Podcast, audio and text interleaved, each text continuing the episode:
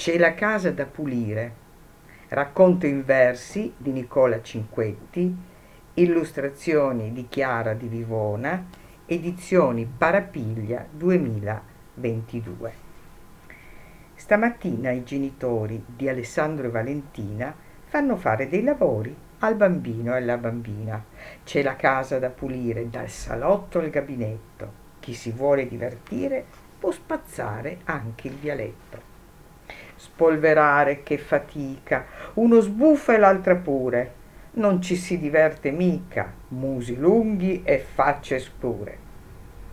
Ma se sbatti al sole il panno, vedi bricioli di luce, che felici se ne vanno, dove il vento li conduce.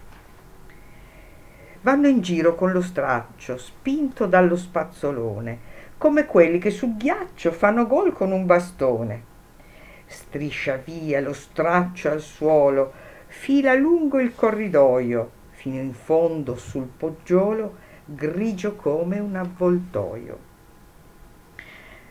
Fanno a turno un po' per uno il fratello e la sorella, una stanza per ciascuno e la casa si fa bella. C'è un profumo di pulito, di violette e primavera, di giardino già fiorito, come dalla parrucchiera.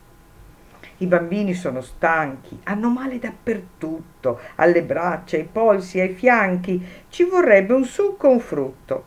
Ma Alessandro e Valentina prima devono aspettare che si asciughi la cucina, poi potranno pascolare. Hanno aperto le finestre, le porte tutte quante, l'aria è tiepida e campestre, ma sull'uscio c'è un gigante è il cagnaccio dei vicini, un mastino di un quintale, poveretti due bambini, qui tra un po' si mette male.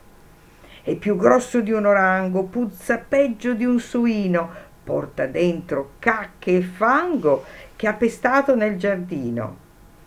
L'acqua è molto scivolosa, tutta colpa del sapone, e per via di questa cosa casca a terra Gedeone vi ho letto soltanto alcuni passi eh, presi qua e là, eh, vi consiglio di leggerlo perché vi divertirete, è scritto bene, buona lettura a tutti.